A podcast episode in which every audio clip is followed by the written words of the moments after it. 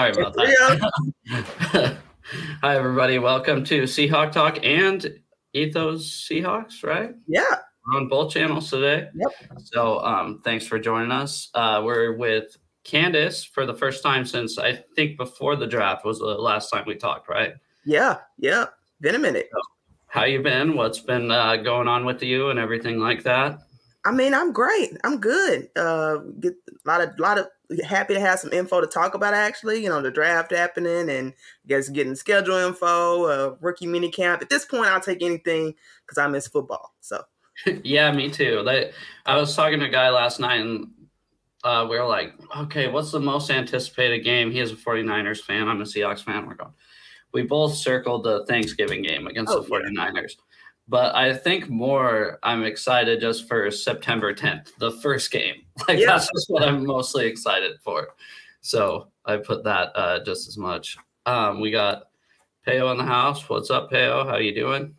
Um, but um, yeah, what do you want to get on first? I guess we were both very wrong with our mock drafts. I'm assuming I haven't gone back and watched. I know for a fact I was wrong. So yeah, it didn't it didn't go anything like I thought it was gonna go. But I so I, but I still love the draft. So I follow the logic about what they did. I think I'm pretty much I'm higher on the draft than most people. I think I'm one of the few people who who don't really have any criticisms, though I understand some of the criticisms with the draft. Um, so it's always a, a really interesting topic to talk about. But I guess we'll start there and then we'll just go chronological order and then get into the schedule. Yeah, the uh, I was I was happy with the draft, especially our first two picks. I mean, I was like kind of bummed we didn't go interior defensive line. Yeah, but they've shown us time and time again that they know what they're doing. So you honestly just got to trust them at this point, right? Right. And then getting Smith-Njigba all, all, the way at number 20, I thought that was kind of a steal. I mean, he was the first receiver off the board. So I don't know what you think about him. I'm a little nervous just because he was hurt all last year. But I mean, if he can stay healthy, you got Lockett, DK, and Smith-Njigba all in the same. We've always, you know, this as Seahawks fans, we're always thinking, okay, who's our number three receiver this year? Right. And it's always been like last year, it's like, is it going to be Goodwin or is it going to be Eskridge? And right. then two years ago, it's like, is it Swain? Is it Eskridge? but now I think we got a true. We have three number one receivers in my opinion. Yeah, but I'm I'm really excited about the I, I was excited about both picks. So the so the Devon Witherspoon pick threw me too because I after the way the board fell, I was like, okay, so I know we're taking Jalen. Like we got to be. Yeah, yeah, that's exactly what. But it took some wind out of my sails, and I was like, huh. but then I, you know, regrouped, thought about it, and and really, it does make a lot of sense. I was not prepared. I really didn't anticipate them taking a cornerback that early, but it turns out they just wanted the right cornerback.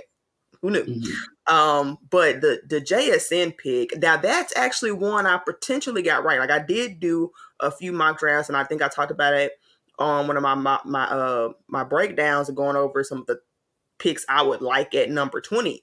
I didn't know if he'd fall that far, but I thought he'd be great value at 20 if he did. So I was super, super excited. Um, health wise, I'm not too nervous about it just because he was able to do that, you know, pro day in mm-hmm. the workout. So I think they're just kind of slow playing him a little bit, and I prefer that because I'd rather him be available for the you know start of the season so they can yeah, exactly. not do anything with him.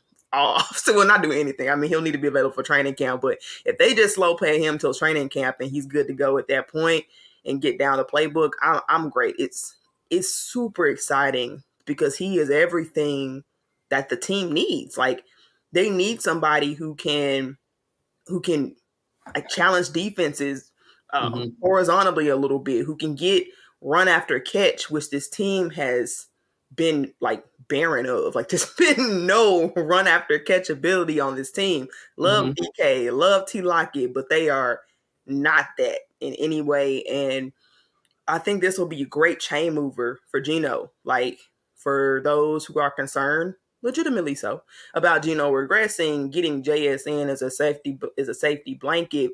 It's got to give you a little bit more comfortability about his his ability to still stay relative in performance to what he did last year. Yeah, no, I get that, and I'm yeah, like you said, both guys. So, and another thing about uh, JSN is you know when Lockett was hurt or DK was hurt, it seemed like they just you know threw everything at DK or everything at Lockett Yeah. when they were hurt. Now one of them can actually afford to go down, and we have that other guy. That they're like, oh shoot, we got to cover this guy too. If that Now, I will say I have questions about his ability to play on the outside. I really do. I'm curious to see what that will look like. But yeah, I just I don't. Lockett doesn't have a problem playing on the outside. Well, his know- arms are longer. I, I think think I think his arms are longer, and isn't he? Like he's bigger than JSN, not by much, but no, no, but he's a smaller guy. I think I I don't know. Steve Smith was a small guy. The only, you know, I just I'm, they see something in this guy, and I'm I'm excited for it. I really am. they see him as a slot. I I think I, my guess Mhm. if he grows into an outside guy, it's probably a year or two down the line. If if DK or Lockett went down, I think you'd still feel it more than you would if he was just a little bit. I really, I'm gonna say longer. I'm not even gonna say bigger, longer and faster. I think people question his ability to play on the outside because can he get separation with his top speed not really being that high? It's a question mark. Um, but I think he can get there because he seems like a hard worker and everything. He seems like he's really dedicated, and I'm I'm pretty sure long term he can be somewhat helped. But I'm, I'm not gonna I'm not gonna worry about injuries or anything like that. Like I'm just the Yeah, have the exactly. best, best wide receiver trio in the NFL, if you ask me. Um, Yeah, for sure, know. it's up there. I mean, the Bengal the Bengals are one that's like The Bengals are one, yeah, but that's scary. Which we play them this year, so a little nervous for that. But any given Sunday, right? Um, can, let's get to Payo's questions really quick. Yeah. He said, "Would you date someone based on their like? Could uh, you date? Uh, I couldn't. I don't think I could. If they were like really into it, there's no chance that I could. I probably could not date a 49ers fan. I think that would be, well, I don't know, but I like a spirited debate. So it depends on the type of 49ers fans, you know, because they're different types. Uh, there's some that are like cool and there are some that are like really obnoxious. But I don't mind a little debate. Uh, in fact, I kind of thrive in that. So I probably would be all right. I, I think um, if the, if the person's good enough a person, I'll be all right. I don't think I could. I there is no way that I could just because mo, like my wife, not a not a football fan at all. She just kind of goes around with me, you know, listens, you know, just whatever. That's kind of what I prefer. Just not really know what's going on, but you know, accept that I'm a Seahawks fan. so um he's got another question. Yeah. Uh last year Seahawks fans were calling for Carroll's job. Do you believe he yeah, I think so, especially with this roster and how they're building it. I yeah, think I, yeah, I agree. I've, I've always thought that that was a little. I always thought that was a little dramatic. The the calling for Pete's job there. I personally, I had a lot more problems with Pete Carroll in charge of personnel than I Mhm. had with Pete Carroll, the coach. Pete Carroll in charge of personnel, I'd fire him today. my personal theory is that John Schneider. I think after the, I think the the year they traded Russell, Russell Wilson was the year they gave John Schneider more control over the personnel. He's not Pete Carroll's not listed as the VP uh, anymore of personnel on the website. So I think that dynamic is shifted, and you're seeing positive results because because of it. But the coach is great, and he can definitely take him to another Super Bowl. He's, I mean, he seems to be, I guess, in my mind, showing a willingness to change, even if it's slow. Very yeah, slow. exactly. It, it and it has been slow. It Yeah, has been- it's slow. Long it's, time it's about three years too late, in my opinion. Three, Yeah, I maybe see why you four. said. Yeah, I can see why you said it. But yeah, it's like I don't know. He's just if it's hard to when Seahawks fans were calling for you know, and obviously like I live in Seattle, so you, you just hear people, God, can you believe they they kept Pete instead of Russ? Well, yeah, yeah, I Mhm. believe that they could keep Pete instead of Russ. Yeah. because Pete's never been a prima donna. I think that's what Russ kind of started to turn to be, Mhm. right? Yep. If any, I mean, the only person that really called for Pete Carroll's head was uh, Russell Wilson, at least in the organization. he was the only one, in in my belief. So I hear there was rumors that, that John was kind of over at one point, but that might have had, had more to do with I think personnel. Again, I go back to that because he's a terrible drafter. Um. anyway, but yeah, I definitely think he's got. I mean, nothing has changed on his part in terms of the motivator that he is, and you see him you see that he works better with the younger roster. Like I think him having this young roster is Yeah. better for him. Yeah, it's awesome too. It's it was so awesome last year because it almost like went back to not 2012, but maybe like 2011, something 11, like yeah. that, where our roster wasn't that talented, but you know we were winning ball games, especially towards the end of the year. Yep, that season, exactly. and it was like it's like it re-energized him. It really did. Which Mhm. I mean, he's always had energy, right? But it's like it just felt it felt different. You know, it felt Yeah, like I a team.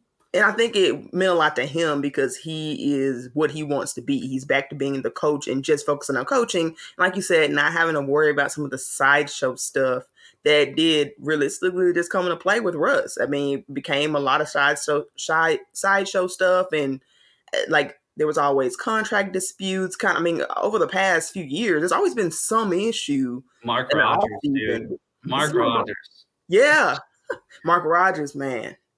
glad glad we don't have to deal with that anymore. But but this is a peaceful off season, and I think you're seeing the best version of Pete as a result. yeah, I had a I had a question for you. Yeah. Uh, so were you done with Russ before he left here? Because I was, and I could name the exact moment when. And I wasn't done. you weren't. I wasn't done. I wasn't done with Russ. I I did feel like something needed to change though. So I, I did I thought I thought there was a possibility he might be traded, that I did think that something needed to be changed, but I wasn't sure what that would be. And I wasn't sure now I, I, I thought they might trade him, but I didn't know where, you know, all these questions. But um I didn't expect it to go Denver. I was like since that was my husband's team. But I I didn't mind it being Russ. I I wanted to see it personally. Actually, I thought it was better for another year. Like I wanted to see one more year of him actually healthy, and the team, the core that they had, the new system with Shane Waldron. I just feel like a year, you know, no offensive coordinator really, with the exception of Sean McVay, really Mhm. takes off that first year. Like it takes a second to get the personnel to get all that right. I was curious to see what another year would look like before they blew it all up.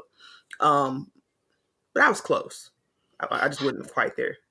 Mine was the year before when he when he sent when Mark Rodgers gave out the four teams he'd be willing to trade to.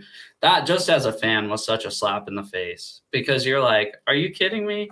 You know, I've never seen that before. I've never seen it. Well, I don't want to be traded, but if there was a chance that I'd be traded, these are the teams that I'd be willing to go to. And then I kind of let it go. You know, once the season started, I kind of let it go. And then when he broke his finger and he was doing the warm ups before the Steelers game, I'm sure you remember that. Oh yeah, It- just Yeah, against Eric. And you're like, dude, what are you doing? yeah. I hated watching them. I think what did really frustrate me was watching that Green Bay game when he did come back. And he came back a week too early. Maybe even too early. Like, and it and it hurt the team. Like you you saw it actively hurt the team, and the team was in that game. That was a win. I mean, the defense played a heck of, of a I guess three quarters and a half um before the game just blew open at some point. And at some point, you just think that he would say, "Okay, I don't have it." You know, Geno try try to take us home or something. But instead, we just watched a winnable game become unwinnable. Well, I remember watching that game too, and I remember afterwards being so pissed because, you know, Geno wasn't. Geno two years ago is not what we think of him now, right? We thought of him strictly as a backup quarterback. So Yeah. I remember going, Geno Smith could have scored zero points because that's what we scored. Geno Smith could have scored zero points just fine, just like Russell Wilson did. You know, I was I was a little upset about that. And then, Yeah. And then the game, I think we played Washington the week after that, and then he was not he was not himself. No. anymore. No, But um, sorry to get so off topic. I yeah, no, apologize. great questions. I apologize about that. Okay, final question. Who in the Seahawks would you be most afraid to if you had to get tackled by someone on the current roster? If like I personally had to get tackled, Yeah, you have to. Who, but who? would I be No, who was the last person you would choose to get tackled by? the last person I choose to get tackled by right now? I gotta go, Bobby. I saw that incident on the sidelines with that man who, who hopped onto the field in the Rams game and he laid him out. I'm gonna go, Bobby. It would have been Al Woods, but he's gone. So I'm feeling. I think Jamal. I, feel, I think just that safety mentality. You know, right in the chest. I don't know if I could. I don't know if I could do that. I don't think I could get hit by any of them, but I think yeah. Jamal would be. Um, That's a good one shout out everybody in the chat, by the way. We got Ryan at No Border Sports, Stevo. He says, uh, where was it? He said my favorite Seahawks fan and Joe on there at one point. So I thought that was pretty funny. um, uh, what's up? Corey's here. Brian's here. Um, anyways, yeah. So um, I guess the draft. Yeah, the first two rounds. I'm really happy with the defensive back. I think we probably have the best secondary in the NFL. Oh yeah. If everything goes according to plan. We have the best wide receivers, uh, at least top three in the NFL. If everything goes according to plan, I'm still a little iffy on the interior defensive line. So I agree. I agree with you on the interior defensive line, but I'm not panicking about it. I think there are a lot of things they can do that are actually smart and a little bit more forward thinking. So I went back and I took a look at uh, some of the top run defenses, the Tennessee Titans, I believe it was the Baltimore Ravens. And if you look at the rosters of those guys, they don't have a ton of 300 pound dudes. There's like mm-hmm. two, and they're barely over 300 pounds. And so I, I really think they had a bunch of guys that were 280, 290, that were fast, agile, could rally to the ball. And I think the Seahawks are following that strategy. If so, I gotta respect the effort. I mean, the, uh, gone are the days where you can have somebody just a big guy who eats up space. You need people who are faster, who are just more athletic. Mm-hmm. I think it's smart. It's scary. It's scary, but I, I think I'm gonna try to trust the process. Yeah, no, I kind of trust them too. And having having two really good linebackers back there. Hopefully Brooks will be back. Having Bobby and then Devin Bush is obviously a project, but I think he's a step above Tanner Muse and who was the other one? Who uh, there was uh, Cody Barton. And no, but Rhattigan, especially those two, oh, Rhattigan yeah. and uh, Tanner Muse. You know, and I'm no disrespect to those guys at all, but they shouldn't have been there last yeah. year. Nico were trying to play linebacker. Oh, the nightmares. exactly. I'll take Devin Bush over those, especially those three, and I'll even add Cody Barton. I'll take them over him, yeah. or I'll take him over them. You know, any day of the week. So um, I think linebacker play will help. I know they got uh, Cameron Young. I think he was one of the guys that was standing out. Mm-hmm. I don't know how much you can stand out during OTAs as a nose tackle because you're not doing a whole lot, maybe just your footwork. But um, you and then Pete, Pete, Carroll's also praising uh, Jerrick Reed, the yeah. second, the safety. I don't even know what school he went to. He was a six round pick. New Mexico, I believe. I want to say it's New Mexico. I think that's right. But yeah. So, how did you feel about the way they approached the the defensive line? Like, did you feel like they should have gotten? I know a lot of people were like they should have gotten um uh Keanu Benton. I'm, I'm, Keanu Benton. Not Keanu. I know I was mispronouncing the first name, but yeah, I know. I know a lot of people said they should got should have gotten him. Uh, Mazi Smith was long gone faster than any of us thought he would be gone. But um, what, what, what were your thoughts? I know you didn't like him. I because we talked about him before, but I thought if uh, Calijah Kancey was still there at 20, I was I was going to take that guy. And he was taking one pick ahead, one pick ahead. I was so grateful. yeah, I, know, I could. I literally thought of you. So I'm like, okay, I took a board. I don't know who the Buccaneers are taking, but we're probably going to be Kansas. Kancey and Candace is going to be pissed. And then, uh, yeah, he he got taken, and then I'll settle with JSN, right? I'll settle with him, I guess. But um, I think they just picked the best guy available, who they saw, yeah.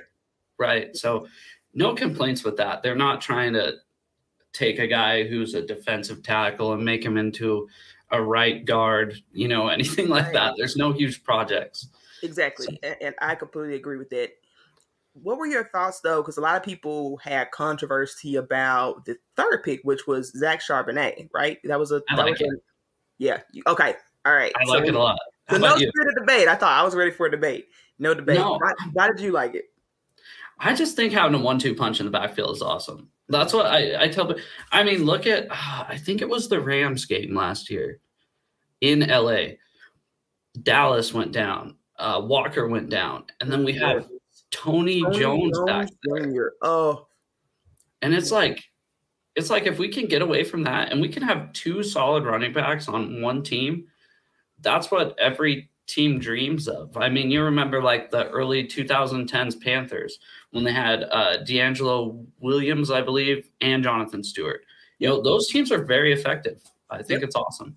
And like the Cleveland Browns, even now, like when they had the Nick Chubb, Kareem Hunt, one-two combo, like yeah, I mean, look how effective that is. Yeah, it, it's it's huge, and I think so. I understand why the running back position is undervalued, but I think that when you're talking about a difference people assume that you can get difference making running backs in the later rounds and by later if you mean second or third you're correct. But once you get past that point you're losing some quality. So in terms of a difference making kind of guy you don't i don't know how many fifth rounders are now leading the league in rushing. Like yeah. those are all guys who they got who the teams got in the second or third round sometimes even the first. But I get why you why they say you shouldn't draft him in the first. I think the second is a great place though, and that's what they did. And they got mm-hmm. him even lower than they got Kenneth Walker, a little bit lower than they drafted. Yeah, him. and I'm not I'm not a hater of taking running backs early in the draft. I'm not even a, if you like a guy like the Falcons really like the guy from Texas, Bijan Robinson. If mm-hmm. you like him, take him because if he can be the next, I guarantee Adrian Peterson was what six overall in 2007. I yeah. guarantee nobody was like pissed, right? That five years later, you know that they're going, oh, why did we take a, a running back? We could have had so and so. No, Adrian yeah. Peterson was the man. And so. I and I get like I'm like looking on the board at that time. I'm I would rather have the third best running back, clear consensus, than mm-hmm. like the tenth best defensive end. Yeah, exactly. And who's going to make the more the difference on your team? Benton or Zach Charbonnet. And, and you you think it's Benton, but realize a big guy who just stands and takes up space isn't a needle mover for your team ever. Mm-hmm. Even if they're great at what they do. Zach yeah. Charbonnet can absolutely make a difference for your team and win you some games because you I mean the C I would think the Seahawks fan base would be more understanding as many times as we've seen running backs every year we've had like five running backs active on the roster the past two years for sure. 5 mm-hmm. active running backs on the roster and still ran out of dudes. It's it's crazy. I'm a little nervous for four. to be honest. I'm a little scared that that we that. But another thing that I like about the pick is last year, you know, you kind of had specialists. So you had DeeJay Dallas was the guy you could go to if you needed a little bit better of a runner, but decent pass protection. You needed elite pass protection. You needed to go to Travis Porter, but he couldn't really get you anything. Once he gets tackled, it's over pretty much with Travis, with Travis Homer. Mm-hmm. And then you had Ken Walker, who was a home run hitter, and and Rashad Penny. But I think really for the past three or four years, you've had specialist guys. You've not had a bunch of running backs who can do a bunch of different things. And I think the running back room is upgraded because of what they have there now. Yeah, I'm I'm a little excited for the the sixth round pick out of Georgia. I blank on his name. I think it's that seven, Kenny McIntosh. Yep. Yeah, I'm a little excited to see him too. I mean, yeah. I, running back's just one of those positions. I mean, you find out real quick in the, not in the preseason because preseason running backs shine, right? But I mean, early in the season, once a guy gets a ball a couple times, you learn really quick what he's made of. So I'm I'm really excited for all both of those new guys because uh, we already know what we have in DeeJay Dallas. And yeah. Sometimes it works, sometimes it doesn't. He's a solid guy to have on your 53 man roster. Right, but that's about it. And I really, I kind of hope that Kenny McIntosh can overtake him in the depth chart. I D- DeeJay Dallas earned it, but I just think McIntosh is more talented. Dallas is Dallas has never really done anything for me. Homer or Dallas have never really done anything for me to where I've been like, oh, that's a guy. I mean, Homer, I think the one bright, two bright spots he had is when he took that onside kick all the way back for a touchdown. yeah. And then that fake punt against the 49ers took yep. that for a touchdown. And I think that's those are really the only two plays I can even think of.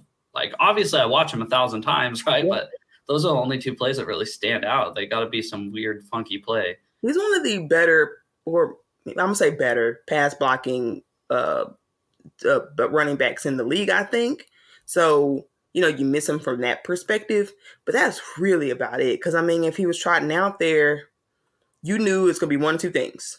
Well, you well, you wanted, you knew it was gonna be a pass play, or you knew it was gonna be like a draw play. Because how many times do we see him go out there on like third and twenty and like exactly three yard line? And he'll get he'll gain like six yards on third and twenty, but that's it's not six yards on first and ten. No, so, exactly. Yeah. Um, yeah. So running back room's looking great. What do you think about Jamal Adams not being there for OTAs?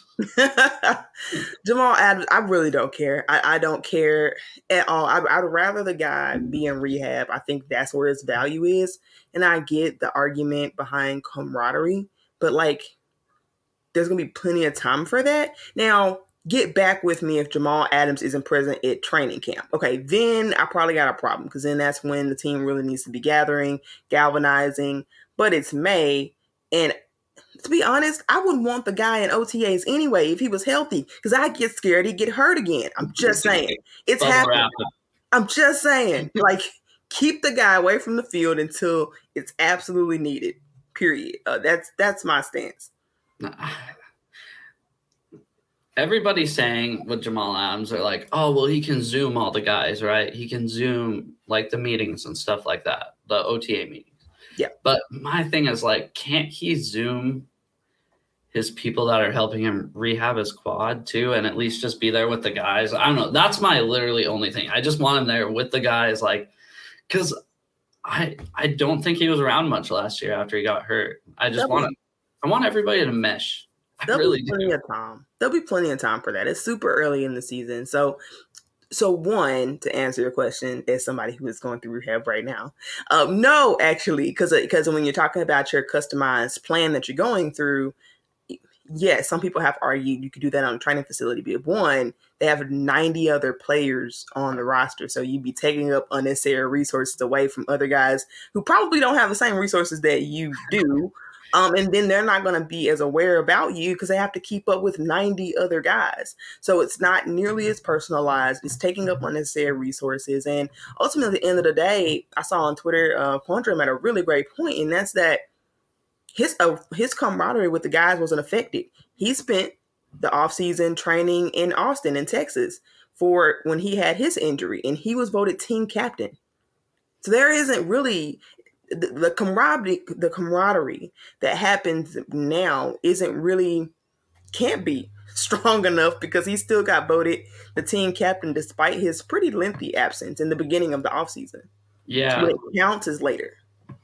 Yeah, that makes sense. I I just think I think people are more upset with Jamal Adams because of what we haven't seen so far. Yep. And I think I'm one of those people too. It's like we want it not even worth the two first round picks that we sent over, just worth one of the two first round picks that we sent over. You know, I'm going to say that I don't think that, okay, I understand the criticism with Jamal because some of it is warranted, but I also say that the guy broke a sack record his first year when he got traded for the team. The following mm-hmm. season, he still made second team All Pro I think people still forget that. I mean, it wasn't a great Jamal Adams season, and he still made second team All Pro. So I understand when you trade two first rounders, the expectations are sky high, and I think that's really just what this is a, you know, a result of because he didn't before last season he didn't miss a ton of games. He missed games, mm-hmm. and he played and he didn't play as well because he was playing through injury at times. But I think he still played like twelve games or something like that uh season before before he got hurt for the whole year. But I, I, I do understand the frustration with nobody anticipated to not have him like even for a single game. I mean, yeah, the just, lowest. Uh, yeah, that was a tough blow. But I, I do think I agree with you. It's, it's, a lot to do with the frustration about his situation more mm-hmm. than OTAs because no one was talking about it with Quandre. No one's talking, even talking about Jordyn Brooks. No, nobody's talking. I feel like I feel like people are just throwing Jordyn Brooks's name in there. Yes. That oh he missed it too, because they want a reason to bitch about Jamal Adams, which yes. is you know, I'm not. I just want to see the guy perform because we've Yeah. seen what he can be. Right. I mean, the first game when he came when he came over here in 2020, we played the Falcons, and you knew you just watched number 33 the whole time. We were watching defense. That's the guy you watch. He was all over the field, and then Yeah. it just kind of slowly went down and ups and downs, ups and downs. But I just I want that guy right that we traded two first round picks for. So I think he was still that guy that whole season. I really do. I mean, you don't get 9.5 sacks by not being a gamer. I mean, like he was he was the Seattle Seahawks pass rush because literally no one else would do anything that year. Like it was just Jamal was- Adams. That Oh, was rough. That, That was, was a tough year. Anyway, I mean, but I, I I get it. Like I, my hope is that he'll be back, and I think people will see his impact because I thought just the little that he was in the Broncos game, he was creating impact and, and wreaking. I mean, got hurt he on did, his back. he did take a ball to the face. He did take a ball to the face. He he had an interception. All he got to do was put his hands up. All he had to do was put his hands up. But like I, that is my biggest, interception guy. That is my biggest problem with Jamal Adams is like I've watched a lot of safeties now, and he has to be he has to have the worst ball skills I've ever seen. Yep. You know how they say, oh, but the reason a guy plays defensive back is because he can't catch. I think that may truly be the case with Yeah. Jamal Adams. I mean, he's uh, he just and he's too small to play linebacker. It's just it's Ah, I don't think so. 5'11, 2 What do you think he is? I mean, what do you think Devin Bush is? I don't know. I think Devin Bush is smaller than him. Devin Bush is smaller than him. and He's right now a starting linebacker on this team. So Well, put Adams there and have Love play safety. Have, I have. I wouldn't mind. But no, but you know why I wouldn't mind coverage. I don't. So he's not as bad as as coverage as people make him out to be, but it's still not a strong suit. I think they need to do they need to accent him best and have him play, you know, disguise him, right? Sometimes he'll drop back in coverage, sometimes he'll attack off the edge. Stop doing the five man blitzes, which are mind boggling. Because, God, like, everybody knows it's coming. Yes. Everybody knows it's coming, and that's what it- it killed me when uh, you mentioned Jamal Adams having nine and a half sacks. I think a lot of those he wasn't touched. I mean, a lot of those he wasn't touched, and I think he could have had Ryan Neal have nine and a half sacks that year, or at least six. I really do the way that they're using Jamal that season.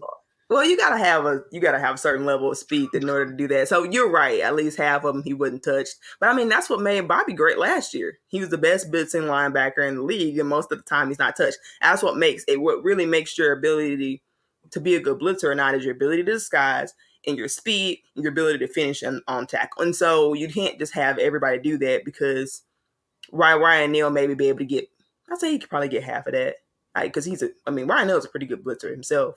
But mm-hmm. I mean, he's not supposed to be a defensive end. He's supposed to be. so, and that that was my problem. That that was just my problem with Jamal Adams. Is like, yes, you're right. He's not supposed to be a defensive end, and it's like, oh, too. I mm-hmm. just, I don't know. It's just what I think, I think it's more frustrating that they they they traded that much for somebody they didn't know how to use.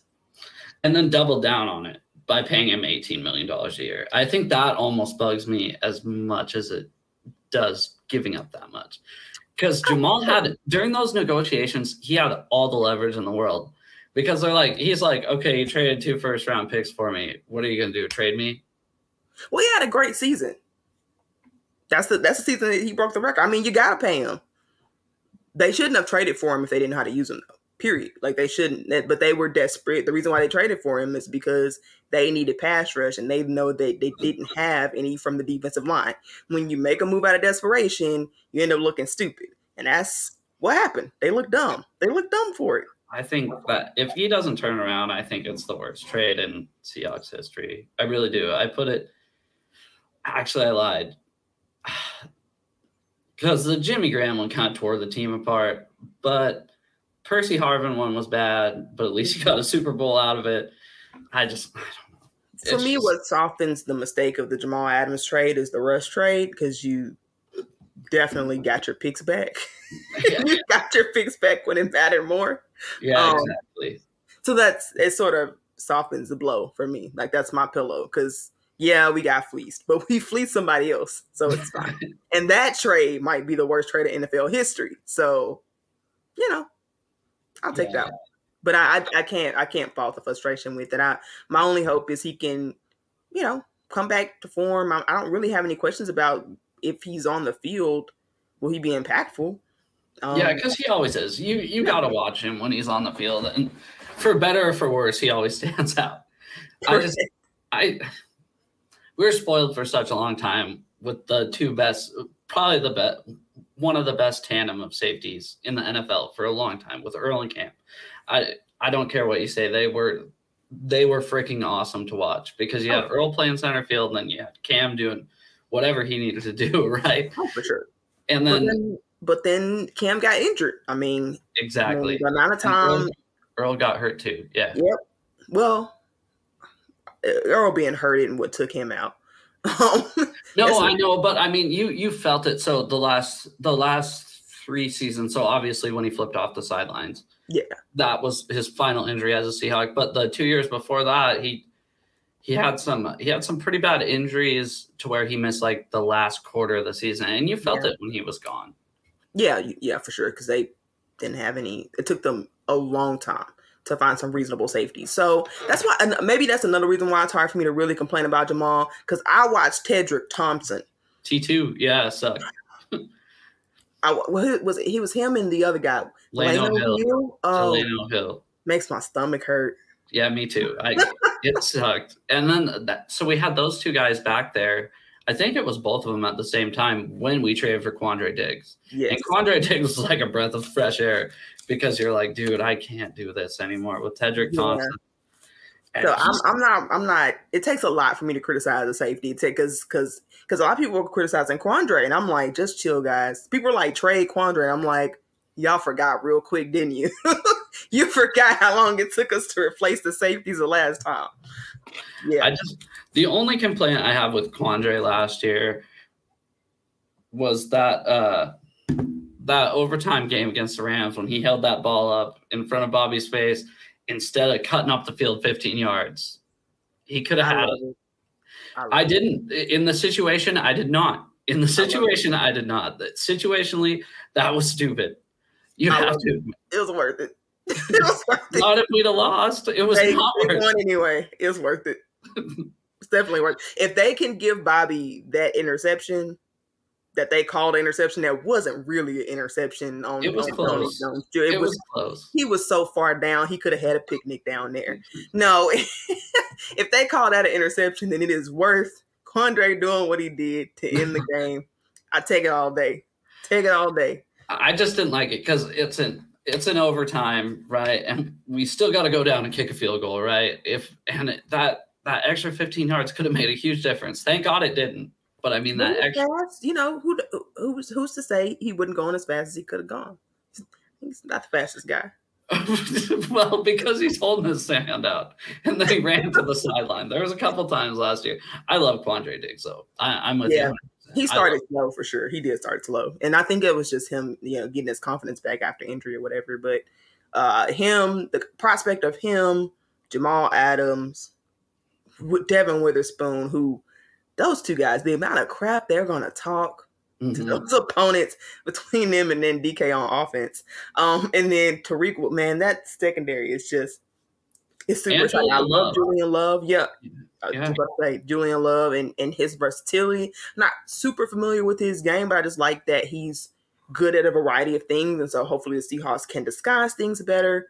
Um, which I think will play to them well. Sorry, we, we got way off topic there, but Back to the. I keep, that's my fault. I keep doing it. I keep. I keep just. Oh yeah, let's turn left here. Take another left. So wait. So the draft prospects. What were your thoughts on Mike Morris? Okay, he was the other nose tackle, right? He was. Uh, well, initially he was an edge. I think they're going to play him at three tech. Is okay. Fifth okay. round out of Michigan. Yeah, no, he was. uh He was drafted they didn't they draft like two Michigan guys back to back. Yeah, him and um Olu Olu. Olu, Olu is what I've been saying because I can't pronounce his last name. I think it's Olusegun Oluwatimi. Yes. Okay, I won't be right. able to for a while. I've been pushing it for a minute. um, Yeah, so you think he's going to be a good, good, solid run stopper?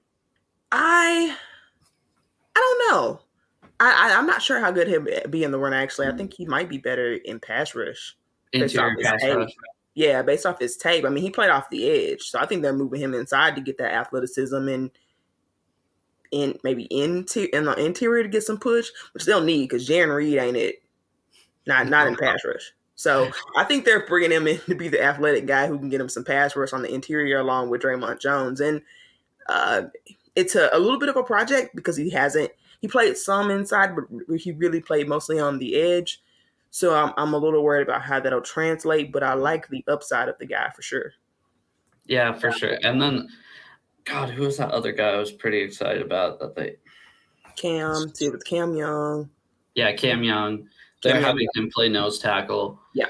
So I, I don't know. I'm just I wish we could have got a little bit more help, but I'm in the interior defensive line, but I think I'm pretty satisfied with what they're doing now. And then they freed up like eight million dollars by restructuring Tyler Lockett. So I don't know what they're gonna do with that. Maybe they're just saving that. They you... signed they signed uh, uh, Mario Edwards. Yeah, I saw that, but that yeah. couldn't have been that couldn't have been that. It was it was that. That's the reason. Um, okay, well they needed the cap space anyway because I'm there's a real debate if they even had enough to finish signing the rookies. Okay. So they needed to clear some they needed to clear some cap space regardless, but they also wanted to do some things like that. They signed a couple of nose tackles, like they signed the guy from the XFL who started for uh Sea Dragons. Um mm-hmm. so they just made a few moves like that, but I, I really think the main thing they wanted to do was get Mario Edwards in there because they'd done a tryout for him in maybe March, something like that. And they just didn't make a move at the time until after the draft. So, but I think that's good depth. I think that's a good move on them. I mean, they were never going to get a name brand. There, there's not any name brands left. And quite frankly, I agree with them.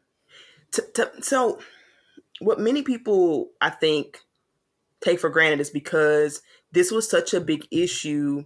I think people want the Seahawks to overreact almost to the issue when the reality is that runs guys who do nothing but stuff the run are mm-hmm. a dime a dozen. Seriously. Like they're a dime a dozen. Like you can find. I mean, people forget Al Woods was a dude off the street. Like nobody was excited about the Al Woods signing when we signed Al Woods. Mm-hmm. So I'm like, they're really good at finding dudes off the street who can like be depth. The problem is the star power, which they already took care of by signing Dre'Mont Jones. Yeah, I was gonna say I'm excited for that guy. Yeah. So like since they actually did the star power move, yes, would you like another like semi star? Yes, but I mean there were other issues on this team, quite frankly. And for them to completely overhaul the defensive line, that's pretty good. For one. No, I th- and I thought it was awesome. They finally did what they need to do. Yes. they, they tore it down to the studs and yeah. rebuilt it. I would like to see Frank Clark come back. I wouldn't mind that. Uh, you don't like him. I don't care what you say. I love Frank Clark. Go ahead. Tell me why I'm wrong. Um, okay. One, he's really only good in the playoffs. There's that. Um, so we need actual like sacks, and like he, he doesn't do that. If you if you hadn't heard, he gives you like maybe five. Okay, Quinton Jefferson gave us that last year. I'm good on I'm good on that. Um, and he's not even that good in the run stopping anymore. No, no, he's always sucked. He's always sucked against the run. So, but he's a guy. If you can get him for cheap, if you, I'm telling you, if you can get Frank for cheap, you put him out there with Nwosu. I mean, if Taylor doesn't step up, you kind of do the same thing you did with Bruce Irvin last year, and you have Frank Clark. Go ahead. He didn't play on the edge, does he? He didn't play Dude. like two two stance. Frank. Frank. He didn't do two stand like two point stance, does he? He can. He can play on the edge. He can do that. He, he? he was a he was a four three. He's always been a four three, right? So he's always yeah. had his hand in the dirt, but playing on the edge. But he's no, always, if if he's playing with Nwosu, he would have to stand up two point stance and rush off the edge. He'll be fine. He'll be fine. Mm. I promise you, he will be fine. He's don't he's an edge guy. Dudes. No, you don't just switch dudes and scheme and just be like it'll work out. We did with Darrell Taylor. Huh? We did with Darrell Taylor. That's a disaster. That is not a good idea. Not a good example. That's all the more reason why you don't do that. It did towards the end of the year, like the end of the Jets game last year. That was about it. But yeah, I think. Yeah. He terrorizes weak offensive lines and calls it a career. Yeah, exactly.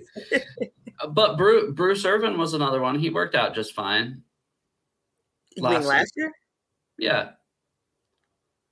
Oh, uh-uh. No. I don't I don't know why you're hating on Bruce Irvin. I love Bruce Irvin, and he was great for like the first two weeks. But like he, they got him off the couch, and it showed. At some point, Boye Mafe started playing better than he did in terms of uh, actually applying pressure, Yeah. and that showed too. And Boye Mafe was not particularly great No. at pass rush, so that just goes to show it wasn't good. It was not good. If you go back and watch the film, it's not always pretty on Bruce, but love Bruce and love his heart for like being that for the team because we needed it. Sadly, Yeah, we did because Yeah. he was an upgrade over Darrell Taylor. I mean, for sure. And I was super high on Darrell Taylor going into last season. I was really high. I was like, he'll probably have 10 sacks. But and I didn't think anything of Nwosu going into the season. I think you were telling me Darrell Taylor did have like how many sacks did he have last year? 9.5. Nine and a half. Nine and a half. Yep. I can't even Think it of it. Right? It doesn't seem like it because he had that one he had that one big one against the Chargers last year. You remember that when he stripped sack Yep. Herbert and then That was we nice. almost yeah that that play was That was awesome nice. but then other than that i remember like at the end of halftime against the jets game he had a sack i just i can't imagine in my mind Darrell taylor having nine and a half sacks last I season. remember him terrorizing Duane Brown. Yeah exactly like he yeah i know and it's like duane brown almost had to false start that whole game just because darrell taylor was off the line so fast Yeah. I remember I was in the stadium and I didn't even realize that it was Duane Brown playing left tackle. I'm like, that guy keeps jumping the whole time. I was like, that left tackle is going early every That's funny. snap. I think he had to. Yeah, but he did. He did have to because there was nothing that he could do. But yeah, that, now I, now I hope that Darrell Taylor will be a little more consistent. And if he wasn't so bad in the run, I'd be much higher on him. Well, But and that's was- the argument, and that's the problem we have with Frank Clark too. I mean, honestly, that's the same exact. What? And Calijah Kancey. He never played for us. I, he played for Pittsburgh in college. We'll see. We'll see.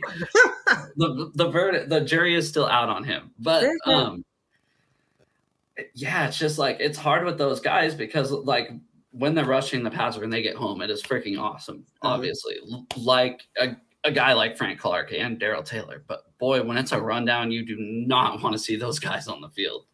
Like, And not just that, the pressure rate wasn't good.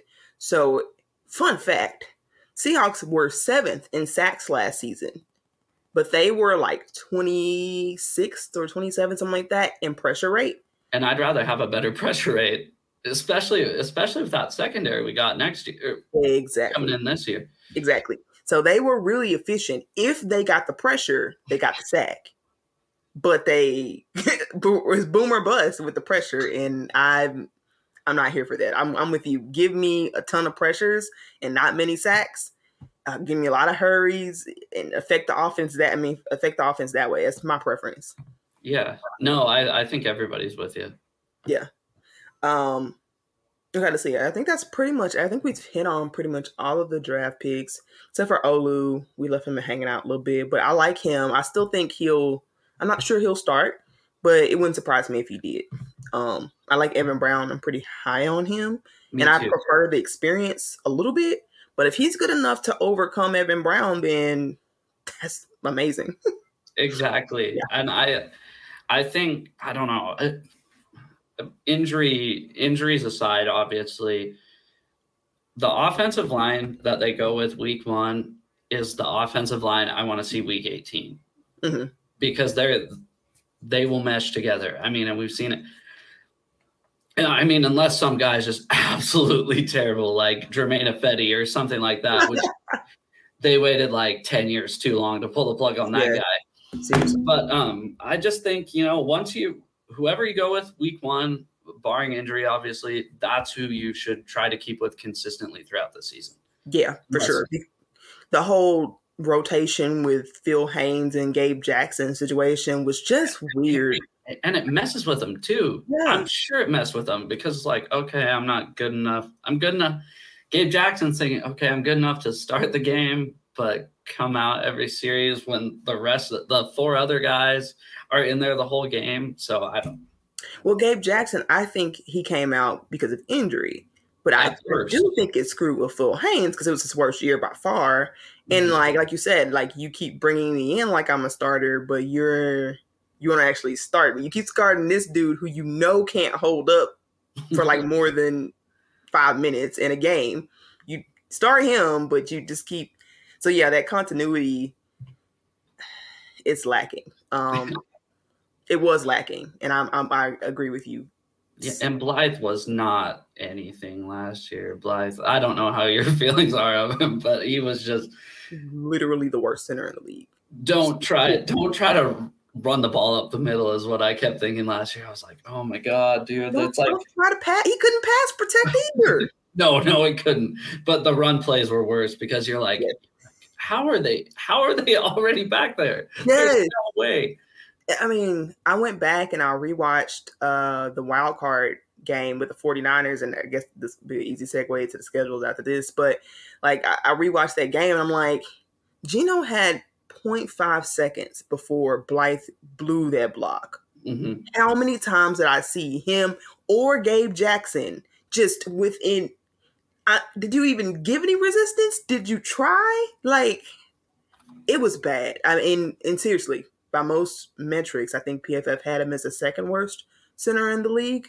Not that everybody doesn't love PFF, but I like I like that up. Lucas. I like it. Yeah, It really yeah.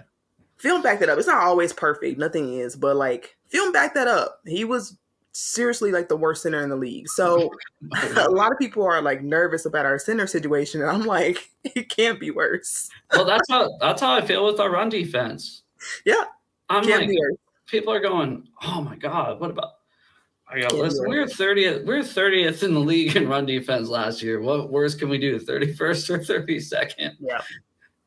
But um, go No, ahead. No, I, I think I'll bring it up when we get into our schedule, and like I'll talk with. I'll, I'll bring it up when we start talking about 49ers and stuff. Okay, that's. I was gonna ask you. I don't have the schedule right in front of me, but pulled it up. obviously, uh, game you have uh, circled. Mine's Thanksgiving against the 49ers. Minus Thanksgiving. Yeah, I think that's Seahawks and 49ers fans alike. I know I talked to a 49ers fan. He said obviously the rematch with the Eagles was one of theirs, but the Seahawks was just, you know, neck and neck those two games. Um. All right, I'm, I won't cheat and say the first one of the season because like that is legitimately my answer. But um, okay, I'm trying. I'm like low key like glancing at the schedule below me, so I'm looking down. I was I'm doing gonna that. go with the Lions game on the in week two. I think Yeah. that that matchup will be really interesting. Um, and uh, I've, I've listened to a lot of schedule breakdowns. A lot of people had that as a loss. Actually, I do not. um, but a lot of people have that as a loss, and I think that'll be a win for a lot of reasons. But what say you? What's your outside of Thanksgiving in week one? Kind of excited to play the Bengals. Oh, really? You I know, I might- I might sound crazy for that, but I think it'll be a huge because the Bengals have been there already, right? They've been to the Super Bowl. I think they made yeah, the AFC Championship game Yep. last year. That will be a great. It'll be Week Six. We'll be coming off a bye. I think that'll be a really good measuring stick of where we are as a team against a top flight team in the NFL. I think that'll be the first real like out of the first four games. I can't remember. I know it's the correct me if I'm wrong. I think it's the Rams, Lions. I can't remember, and then the Giants. Panthers, Rams, Giants. Yeah, or- Giants. Yep. yeah, okay. But that's So I th- I think we can easy go three and one. And then I think we can go four and zero. But I think you know just it's the NFL. I think we could go three and one easy. And then we have the bye week five, and then week six. I think is going to be our first like huge test against a huge opponent. And I Yeah. on the road too. It's not at home. That's at 10 a.m. Which a lot of people complain about, but we are really good at 10 a.m. or Yeah. one o'clock your time, I guess. Sorry. Yeah. But Yep. um, we're really good at, at those early morning games on the East Yeah. Coast. People really make a bigger deal out of that than I think. Uh, because Pete's mastered that. And I was a little worried about it last season. I was like, well, that was with a more established group. It was with Russ, it was with Bobby. You know, will that translate? And yes, it did. Like they were still good at 10 a.m. games. I think the Lions game last year, if I'm, if I'm, cra- Yeah. if I'm crazy, and I'm pretty sure it was a 10 a.m. game. No, it's it was 10 a.m. and then the Saints one was at 10 a.m. That game bugged me more than any game last year. The Saints Wow. game was at 10 a.m. just because Taysom Hill beat you. I, I Oh, think I don't know if I brought that up to you, but I- sorry, not getting off topic. Yes. Yeah. Taysom Hill. It was. It's, I, I actually remember it for all of the highlights for Geno because it was like my first like Geno. So I expected Geno to be good coming coming into the season. The Saints game was wow. Geno's way better than I thought he'd be, and I had high expectations. so or like high, not high, but like I had good expectations out of him. Um, so I remember more as that game, but I I did forget about the whole like fumbling that game down the stretch. Anyway, okay, back to schedule. Um, okay, so we got the Bengals. Who do we have after that? Let me pull it up because Yeah. I'm- So That's- wait, we said three and one. Who you who you got us losing to between the Rams, uh, Lions, Panthers, Giants? Who's most likely? I don't think it matters. I think we're gonna win the first game, and then I, you know, Who's I, most like I likely said- for us to lose. out of those, Most likely. I'm gonna say the Panthers because it doesn't make any sense. Because I think they're gonna lose one of those games, and it's I'm being completely honest because it doesn't make any sense, and I think that's they're gonna lose one, and it's not gonna make any sense. We're gonna be like, why did they lose that game? Just like You they know- did last year. You know what's possible? I have the, the game I have marked for that. I still put it as a win because it's supposed to be a win. I have it as the Steelers at the end of the year. You have us losing to the Steelers. I, I don't have us losing, but the game that I can see being like you were at home and you should have won that game, but for whatever weird reason you didn't. The game that mm-hmm. pisses everybody off about the season, I could see that being the Steelers game. I, I think it's more likely at the end of the year than the beginning. Could be wrong, but that's the Seahawky way, right? Like I feel like right when you feel like you got momentum going, like they do something that just pisses you off. I can't believe they have the spread. Are you looking at ESPN? They have the spreads on all these games already. Oh, yeah, they they they do them early. they do them early. Um, yeah. Um. So after that, let's see. After the after the bye week, which I hate the early bye week, by the way. I, I don't like it either. But the late bye week did not help us either last year because it seemed like once we went to Germany, that's when the team fell apart. That's fair, but that that br- that stretch is so brutal. Like the back to back Thursday night games, and then like that's just such a brutal stretch that I just feel like you need some kind of break in between there, even if it is a little bit of. I mean, last year it did kill the momentum, but I blame that on them taking Germany too much like a vacation. That's on coaching. Yeah, yeah, no, I, I don't disagree with you there. And then, I was like, they're having an awful lot of. They having the time of their lives. Like all the like the footage leading up to the game, and then they come out like that, and I'm like, okay, yeah, they were having a time of their lives. so you don't get this because you live on the East Coast. Now, imagine waking up at five o'clock in the morning. It's actually I got up at four forty-five in the morning. You know, get ready for the game, and then ju- just to watch them suck at six o'clock in the morning is something else. I think I was up at like, wasn't I up early for that? Well, it started at 9 a.m. your time. Mm, It could. It started at nine. Yeah, so it started at 6 my time. Are you sure? Positive, because I was so pissed off that it started at 6 o'clock in the morning. I, I yeah. I remember watching that for a good portion, and I would think by nine I would have been like on my way out of the house. Okay. Anyway, no. Yeah. yeah, well, yeah. It, what game did I watch at six? A? I watched some game. Oh, it's probably watched to watch the Broncos lose in London. I think that's what it was. it was some game I woke up super early for uh, the London game. And I And you're lucky because you live in you live on the East Coast, right? So those 6 a.m. games there, for us, they're 9 a.m. for you guys. well, it's it's, it's semi East Coast, so I'm more Central time. So I Oh, live you in, are? I live- I live in the South. Yeah, So what time is it now? It's 7:10 here. It'll be it's nine ten. Oh, so those games start at eight o'clock for you instead, Mhm. but still six sucks. So yeah, I'm like it couldn't have been nine because like I'm like by nine I, I'm normally out of door. I got I got up earlier than normal, but yeah, so it was eight. Yeah, no, that's my bad. I'm just not ge- geographically. Uh, I've never been anywhere other than here, basically. So it's- Um, so, So, we got okay. the Bengals. What do you What do you see? You see a surprise Seahawks win there? no, I I, could s- wish. I could see that's one of those games like I could see like us losing to the Panthers or the Giants or something weird like that. And then I could let's just say I'm not predicting that we're gonna beat the Bengals, but it wouldn't Surprise you. football. It wouldn't surprise me if we beat the Bengals. Color me surprised. I I'm just hoping it's not like the Bills game. That's my fear. My fear is it's like the Bills game. I don't Oh, shit fan anymore. Yeah, Two years ago? yeah, that's my fear. Yeah, that that, we know we get mollywopped. Or the Chiefs game last year. The Chiefs game sucked. Well, okay, yeah, but those were really extreme weather conditions. I kind of take that one with a grain of salt. The Chiefs game was? Yeah, they were like it was like historically cold. Oh, I, mean, last can't year- remember. Yeah, like last year it was like it's like negative fifteen or something. Oh, I had no idea. I And couldn't they even. stayed in that game. I, I want to say they stayed in the game for the first half or something like that, and then Yeah, they, they kind of they kind of hung around there. yeah, because it was a really ugly cold game. So I was just proud of them for just staying in it. But yeah, like, you, are, alright. you are correct. The Bills the the Bills game Bills. two years ago, or it might have even been um, three years ago now. I don't know. It, it actually, was actually might be. It was Jamal Adams' first year.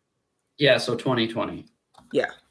So yeah, I guess three years ago. But yeah, that game sticks in my head like because it was a real turning point. Because everybody's feeling great about the team. Because I think that's when they started off super hot. Like Russ was on MVP level play, and then they Mm-hmm. Yeah. went to the Bills and got mollywopped, and it was a complete like punch in the gut.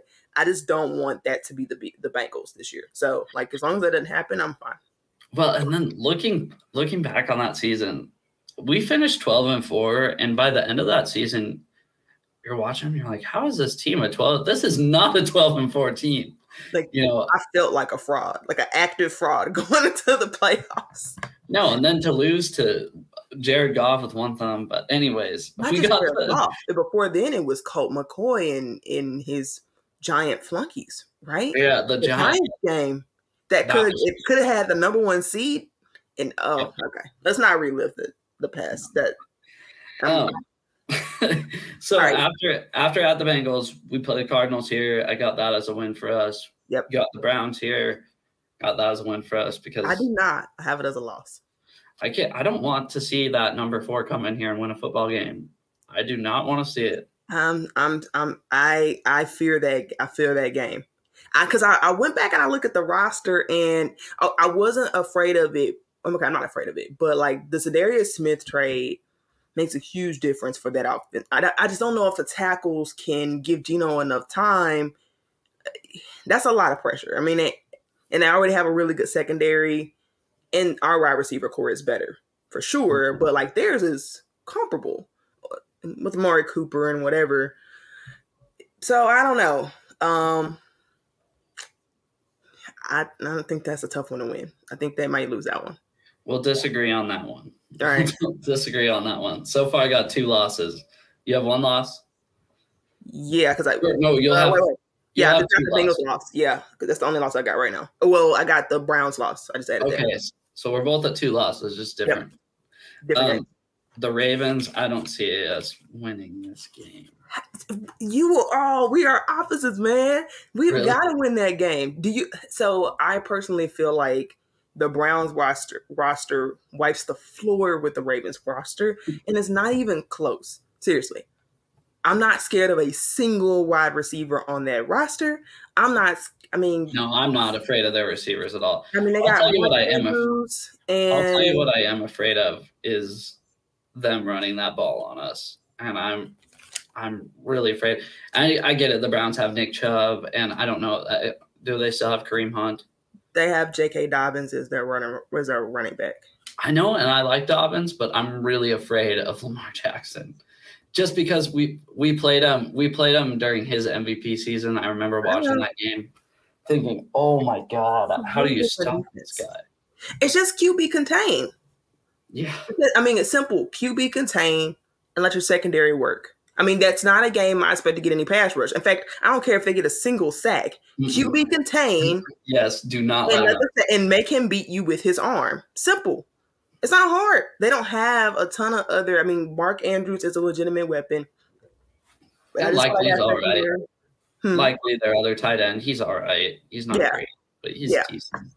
I just I, I really feel like the Browns have way more threats on both offense and defense than the Ravens. Period. So th- I go with the better roster for the loss. And even though it is Deshaun Watson, I think they're far more likely to lose to a better team than the Ravens team. You got one guy you don't let beat you. Yeah. One. And boom. Another thing too, I'm more optimistic about the run defense.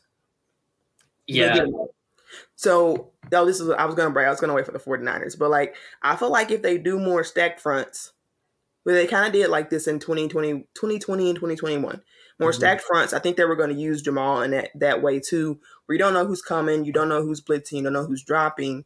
Using that will increase their run defense just by default because they ran a lot of light boxes last year and it encouraged teams to check out a p- pass plays into runs. Well, you have less of that on top of I think Bobby being back helps the run a lot more than people think. Yeah, Bobby no, can stop the run. I- period. Um, same thing with Jamal if he's healthy by then. same thing see. with Jamal. We're in November already. I don't. I don't. Yeah. I'm still gonna be there. Um, And, and then like we got corners who also like do do really well in the run. So I just don't think you need a ton of 300 pound guys in order to stop the run. And I think that's the way the modern NFL is being set up. And if you just keep it contained, and I, I think that, and I think that was crazy too. If you look at Tariq Woolen against the, the run the first couple weeks, he sucked. I mean, he was like the worst tackler I've ever seen. It was so impressive. By the end of the season, Yes, he you know, was. he was making tackles like Sherman out there. You know, Yeah. being a cornerback, make it, and you're like, you're like, holy cow, man, this guy, is- he's really just how good of a story he was. I, that's what I fell in love with the guy. Oh yeah, for sure. I that that's the that's the first bird jersey I bought. Like since the rest like era is the Woolen jersey, and I'll see if anybody else is worth my jersey buying, but definitely replace Wilson with Rulin. Um, okay, so we differ on the Ravens game. I think we beat the commies Oh, at sure. home. Um, I think we beat the Rams in LA. Uh, Here we go. yeah, this is this is the one that game. waiting for. I got us taking it. I really do. I do too. I think that energy is going to be electric on Thanksgiving. I don't think you obviously weren't there last year when they came when they came to town. There was more freaking 49ers fans in that stadium. Yeah, I I saw it on TV. It I- was it bad looked bad on TV. yeah, and I think being on Thanksgiving, I think they might travel a little less this year. I really do. it being on Thanksgiving, I just think the Bengals will obviously be a measuring stick game. I think this is our second like huge measuring stick game because this will be the one. We'll just say the midseason one where you're like, okay, let's see what you got. This is Yeah. circle that. I think I think we win this game. It'll be very close. You It will. It will. Yeah, agreed. Now it and it goes to my to my man. How you win this game is you go back to those stack stack fronts. You take advantage of the fact that um, so I think two things will play into the Seahawks advantage. So that if they if they use that concept, the versatility of the backfield, using Julian Love in multiple places, using Jamal Adams in multiple places to confuse uh I'm gonna assume Brock Purdy is back by this time. So Oh, don't even start them on that in the chat. Don't even start them on that. I'm going to assume Brock Purdy is back. So if he's back, I think a, a a younger a younger quarterback. I know he played and he did well last year, but I also think this because he played the second half of the year, he didn't really get to see what happens over a full year when most NFL teams adjust. It's a halfway point for every quarterback or player where teams adjust to you and then you have to counter. So we haven't even seen what the NFL has in terms of countering him yet because he came on, splashed on, did well, and no teams adjusted quick enough before he got hurt. So there's that. I think teams will give us a blueprint. Loki, honestly, Well, I think and that that roster, not to take away from him or anything, but that roster is just yeah, they're one of the best rosters, if not the best roster in the NFL. And I, I tell that uh, I obviously go on with a lot of 49ers people because there's not a lot of Seahawks content creators, and they've accepted me for being a Seahawks fan. But I I won't bullshit them. I will tell them. You know, I think hands down, minus the quarterback position. Obviously, I Yeah. I like the way they built that roster. I really do. I just it's Eagles, it's Eagles, and then 49ers, in my opinion. Um, But I think those things play in the favor. And here's a huge thing that I think will be a big deciding factor in the like the ability for the Seahawks to win this game. Austin Blythe is not on the team anymore. I'm yeah. just it sounds like a joke, but I am so serious when I went back and I watched that wild card game. Half of their pressures came from Gabe Jackson or Austin Blythe. Not saying Cross didn't have some slip ups or Lucas didn't. They did, but it was manageable. The reason they terrorized was because of the interior. And you can't get worse than that. Anything is a step up. So, for those reasons, Seahawks win, in my opinion. And they're home.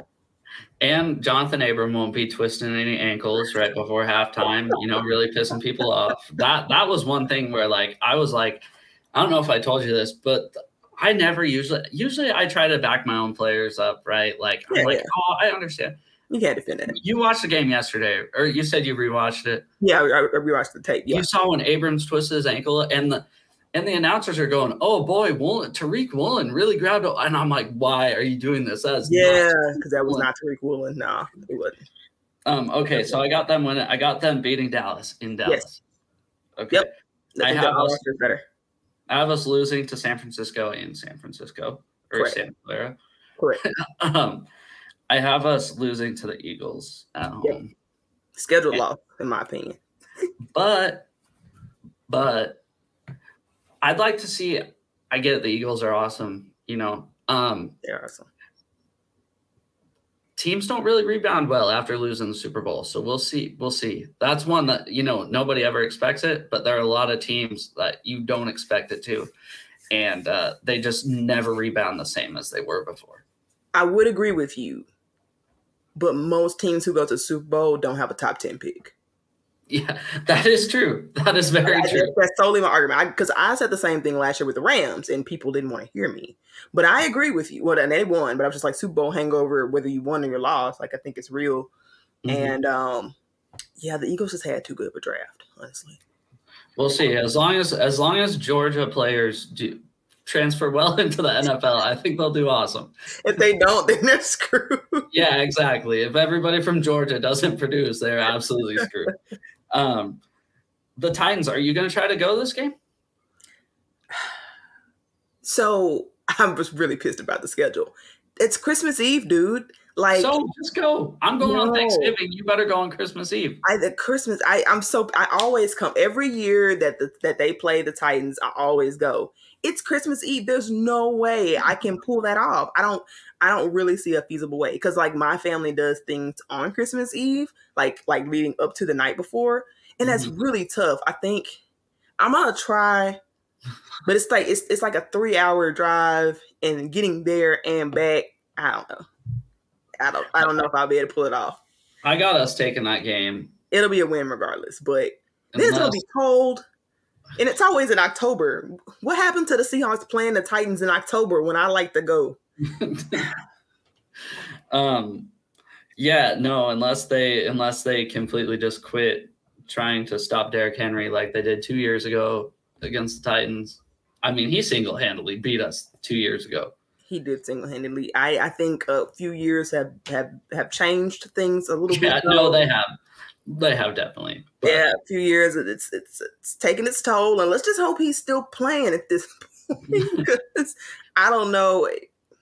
I love Derrick Henry. situation. I He's don't know. a I don't really love opposing team players. I love Derrick Henry and just the way he plays. I think he, I think he's awesome. My guess, Will Levis is playing in this game. You think? Didn't he get? Oh, he did. I for some reason I thought the Saints took him. Yeah, he did. No, uh, yeah. Well, Malik Willis ain't playing in this game. unless both the other quarterbacks get hurt. Because Malik Willis was, it was it was literally like watching Tim Tebow last year, a right-handed Tim Tebow, and I was like, remember watching him? They had him on in some prime prime Yeah. game. It was his first game, and It it was was really bad. Yeah. And he, he didn't look like he knew how to even really throw the ball. It was it was bad. They didn't even attempt to. Like Yeah. it looked like when the 49ers brought in uh Purdy again after UCL was torn. It was like that bad. It was it was it was terrible. So I think Will Levis because I think Tannehill's probably gonna be benched by this point of the season. They're probably getting Will Levis. I'm sure he's probably had a few games under his belt at this point because the Titans. I don't know what they're doing um, as a team in general. So Mhm. that's a win for sure. I got us beating the Steelers. I'm this is oh, this is one of the games I'm most excited to go to this year. Uh, You said you got us losing to the Steelers, I don't, or I don't have us losing. I have us winning. Uh, like my official prediction, I have us winning.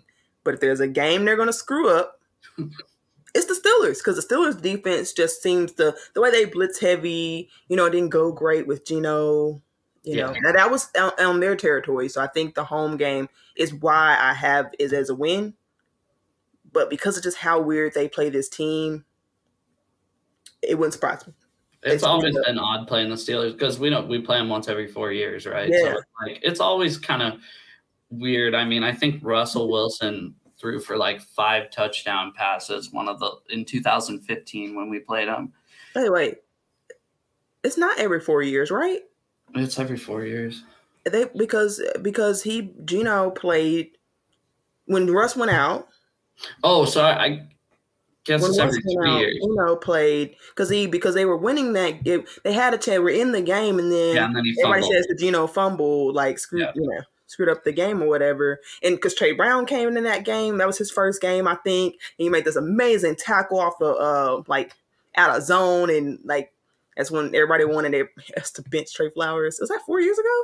It couldn't have been because Geno was, Why did we play them? but it was definitely the Steelers. Oh, that was the that was the first year they added the 17th game.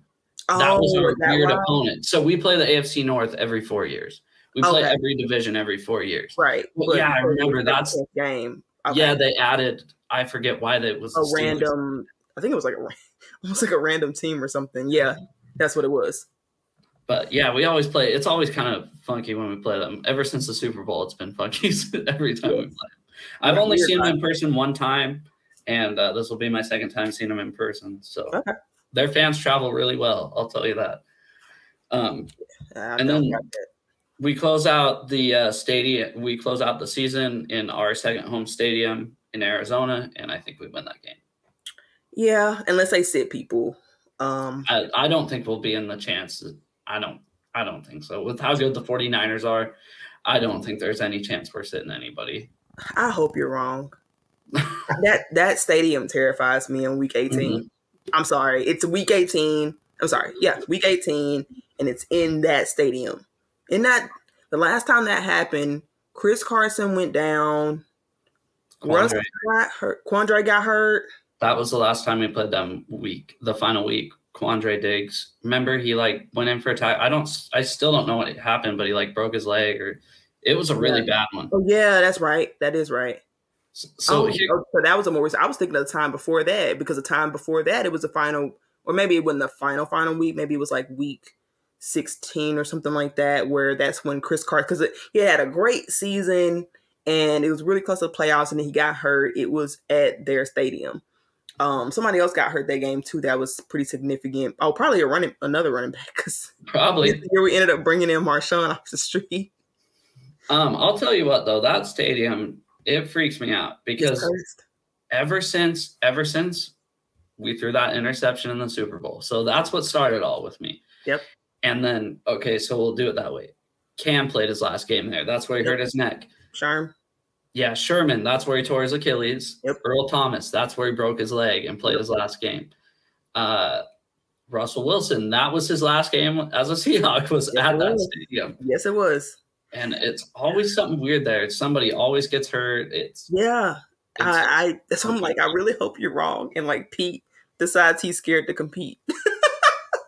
no I know it's not it's too much to ask, but seriously, that that I hate that we can't. I want them. I do anything to switch those games, like have the home game be the final, and uh, take the extra road game earlier. hmm I'd give a lot for that to happen because if they they had if they had injuries, they'd have time to get back before the playoffs.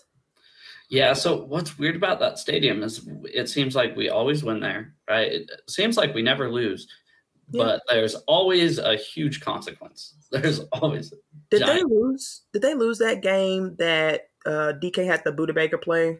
Was that a win? no, we they lost lose? They in did that overtime. Okay. That's probably the only one then. We tied there one time. I don't know if you remember that. It was six to Ugly six. game. It was six to six. Yeah, it was terrible. Ugliest game I've ever seen in my life. But um, yeah, is there anything else? So I guess I have them losing like four games. Yeah, I, I, my official prediction was thirteen and four. Yeah, and I told I, I was talking to him. I think this eleven or twelve win team because I think there are going to be some games that are hiccups that we shouldn't have lost, and I think more closer towards like week six, week seven, we'll kind of figure out what this team truly is, right? But Right. I'd be I'd be absolutely shocked if we only won nine games, and I'd be absolutely shocked if we won like 14 games or even yeah, four I'd say between nine and 14 is where like those are my boundaries. Like, no, we're not going there, we're not going there. There's no, I, I, it shocked the heck out of me if they won 14 games because that means they would be one of the Bengals, the Eagles, or like maybe they'd have to beat the 49ers twice. One of those, they'd have one of those, they have to either win one of those other games or beat the 49ers twice for that to happen. And I just don't see it's a no go. It's not happening. No, and I'd rather have a great regular season and or I'd have rather have a really good regular season and take her to the Super Bowl. I want to finish on a high note. That's the opposite of last year. Last year, you know, it kind of went downhill and then we won the last two games, but I I wish they would have finished how they started last Yeah. year. Yeah. The good So- news is the schedule allows for that a little bit with three. I mean, really, you should win those. You should win those final three games of the season, so you get a little bit of momentum going into the playoffs, provided you don't get any catastrophic injuries injuries in Arizona. What we said about the Raiders and Panthers last year, I'm just saying, because those two games were inexcusable. Yeah, but okay, on the schedule, that looked like a tough game when the season started. It was Davante mm-hmm. Adams, it was Derek Carr, so like it didn't end up looking like a game you should win until like closer mm-hmm. to the game actually happening. Yeah, but but the Panthers won Yeah, no, that was those two games were inexcusable. Yeah. But um, yeah. Anything else you got? What do you got going on this week? I guess or this Yeah, week? no, I just put out the uh, schedule breakdown. I'm gonna try to do a series uh, for better or for worse on um, defense and then offense. So I'll do defense next week. I'll start with there. And basically, just go through each of the um, you know the the position groups. Why I have blanked on that, but go through each of the position groups and um, say if I think it got better or if it got worse. So yeah. Yeah. Hopefully, it's a lot of better. Well, Yeah. um, we'll see. thank you so much for doing this with me. I really appreciate it. We appreciate everybody in the chat. Sorry, I couldn't get to everybody. We got off topic like way too much, but that's that's me to blame. I, you know, just keep turning left. So, yeah, guys have a good night. All right. Thank you, everybody, for coming in. thanks.